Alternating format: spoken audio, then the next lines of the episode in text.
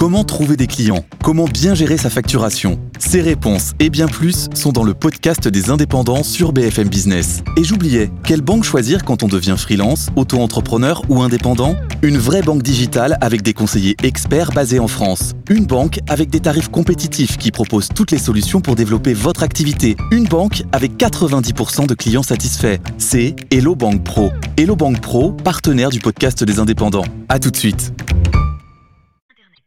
BFM Business partenaire. BFM Stratégie avec Frédéric Simotel sur BFM Business. Bienvenue pour ce nouveau BFM euh, hors série BFM Stratégie. On va parler des, du métaverse. Depuis que Mark Zuckerberg s'est lancé dans le, sur le sujet, eh bien ça y est, tout le monde s'y est mis. On a les Microsoft, on a même les marques de luxe, on a Nike. Enfin, tout le monde, tout le monde vraiment a parlé de ça. Alors, les, les plus anciens disent oh, mais qu'est-ce que ça a de plus qu'un Second Life? Euh, Bien non, les autres disent mais si, vous allez voir avec la monétisation, les NFT. Bref, c'est difficile un peu de, de s'y retrouver et on va en parler avec un expert dans le domaine, Joël Azan. Bonjour. Bonjour. Frédéric. Merci d'être avec nous. Vous êtes directeur associé au BCG. Alors, ma première question, on va peut-être faire un bilan, enfin un petit, re, redéfinir un peu tout ça, les métaverses, les NFT, c'est quoi et pourquoi aujourd'hui on, on, en parle autant et qu'est-ce que ça change par rapport à cette réalité virtuelle, réalité augmentée dont on parlait, euh, dont on parle quand même régulièrement euh, ici même sur ce plateau? Merci beaucoup. Et je pense effectivement ça vaut la peine de, de commencer par se redonner quelques définitions et séparer, je pense, ce qui est important, séparer les technologies des concepts. Oui. Euh, en fait, il y a un concept qui est le métaverse. Euh, le métaverse, c'est, euh, alors la définition la plus acceptée, c'est un monde virtuel, persistant, connecté.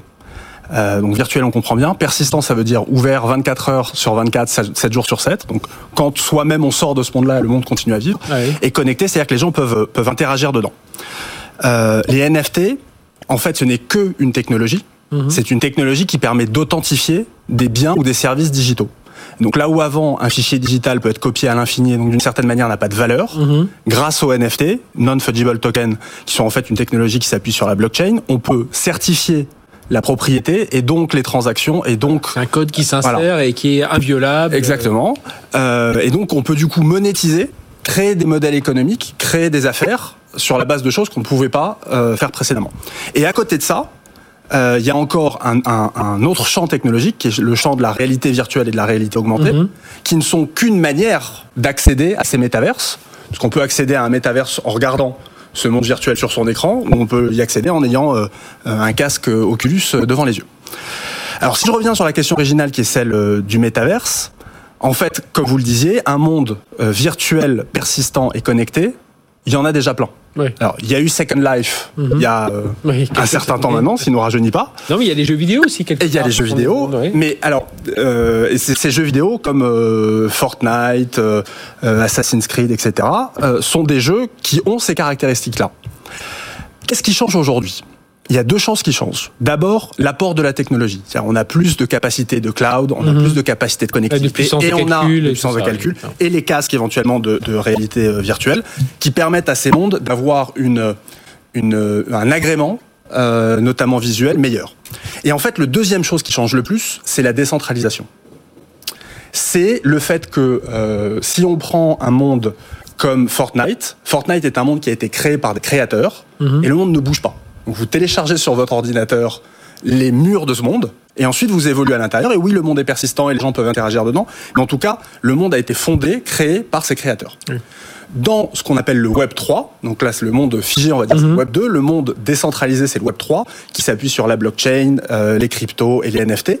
En fait, on peut décentraliser, on peut donner aux utilisateurs la capacité de créer eux-mêmes des éléments dans le monde et de les monétiser, puisque grâce aux NFT, en fait, on peut créer des smart contracts entre vous et moi. Et donc, je peux, dans un métaverse Web 3, donc euh, disons euh, Sandbox ou Decentraland, le propriétaire de ce monde peut me vendre un terrain, donc il monétise son Ah, c'est activité. c'est ce qu'on voit Moi, j'ai un terrain. D'accord. Ensuite, sur ce terrain, je peux construire des choses à ma main et je peux monétiser des biens ou des services grâce à des NFT. Donc, d'une certaine manière, on a un concept qui est le métaverse et on a sa monnaie et ses biens qui sont les monnaies sont des cryptos et les biens sont des NFT. Et alors co- comment comment on introduit des gens? Par exemple nous on a un français une licorne Sorar Ouais. euh, qui euh, alors pour les plus anciens c'est la figure, figurine Panini mais euh, vraiment euh, lancé dans la technologie voilà co- co- comment vous vous l'associez à ce monde du métaverse? Alors, en fait, il y a bien deux mondes. Il y a le monde du NFT et le monde du métavers. C'est donc le, le NFT le, le bien, euh, donc l'équivalent du bien physique dans le métaverse qui est virtuel. Mais en fait, les NFT ont plein d'autres applications euh, que le métaverse lui-même. Donc, tout le champ des collectibles, donc des biens de collection, est un champ d'application des NFT. Les NFT, par exemple, ont permis l'émergence d'un genre, d'un nouveau genre d'art. L'art digital, c'était quelque chose qui, qui, qui croissait lentement et qui se développait lentement. Grâce aux NFT, aujourd'hui, l'art digital, donc les, les, les films, etc., explose. Euh, et le marché, donc et de la même manière, le marché des collectibles, qui était un peu resté euh, stagnant depuis les cartes Panini, est en train de reprendre euh, euh, de sa superbe. Alors avec, dans le football avec Sorar, donc Sorar c'est quand même une, une Oui. extraordinaire, c'est la deuxième licorne la mieux valorisée en France, euh, alors qu'il y a un an ils étaient euh, une vingtaine et ils faisaient 8 millions de chiffre d'affaires en 2020. hein. Donc on est, on est sur des choses qui ont une croissance absolument euh, exceptionnelle. et oui je, je, Ouais. je vous interromps pour pour Non, je vous en avancer prie, je vous en prie.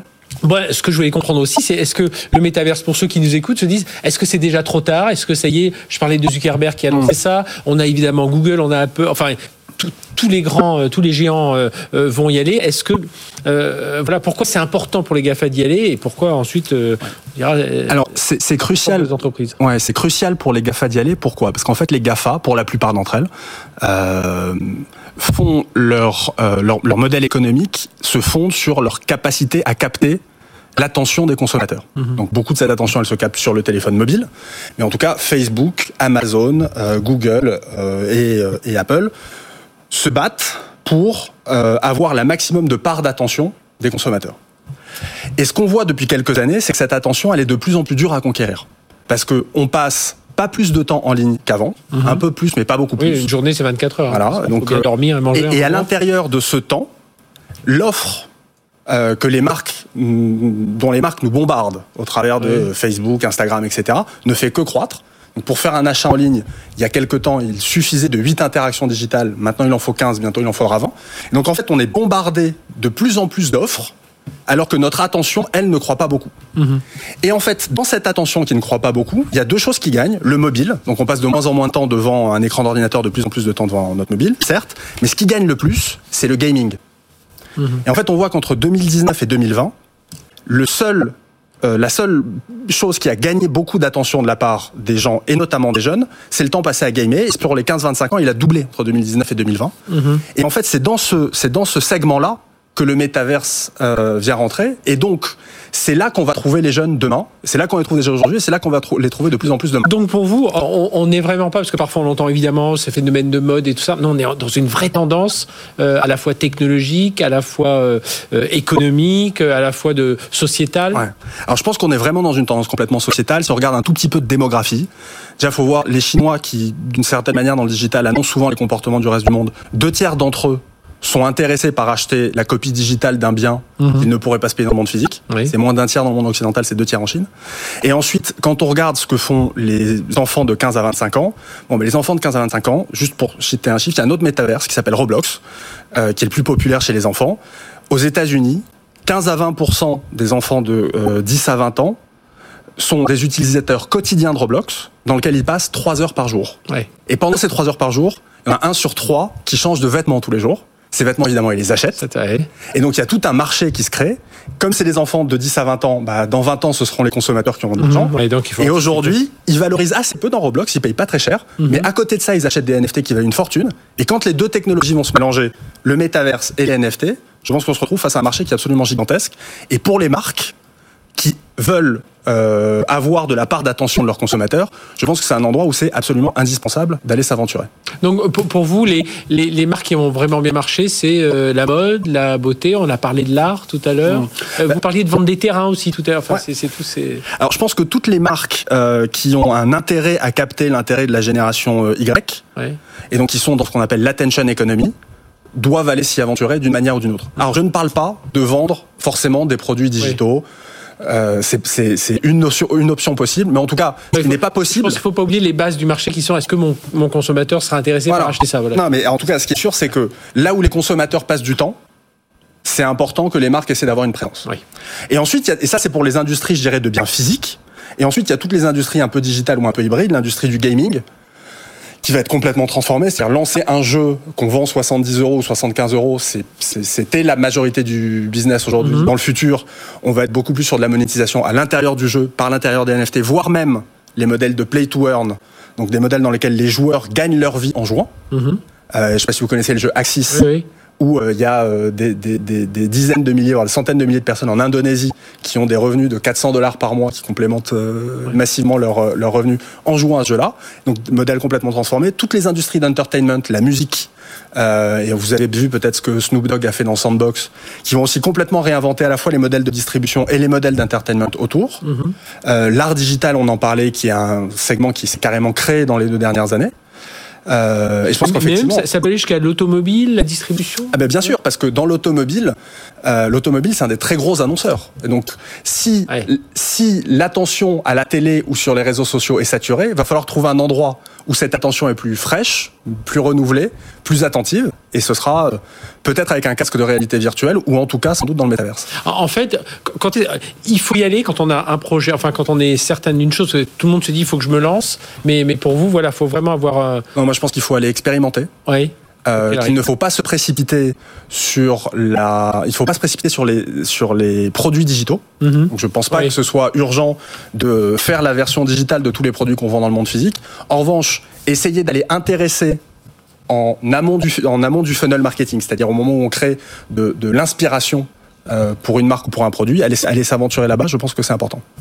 Bien, merci, Joël Azan, d'être venu Merci nous parler de tout ça. C'est un univers compliqué à décrypter en, en une, une douzaine, une douzaine de minutes. On aura l'occasion de, de venir vous, vous, vous retrouver ici pour justement voir les avancées, parce qu'on est vraiment, comme vous l'avez dit, c'est pas une mode, hein, c'est un changement euh, fondamental. On n'y a pas peur des mots euh, dans tout un tas euh, d'industries et certainement dans, dans, dans la vôtre, dans celle euh, que vous-même, euh, dans vos activités, regardez bien tous ces sujets. Merci d'avoir été avec nous. Et à nouveau pour un nouveau hors-série BFM Stratégie.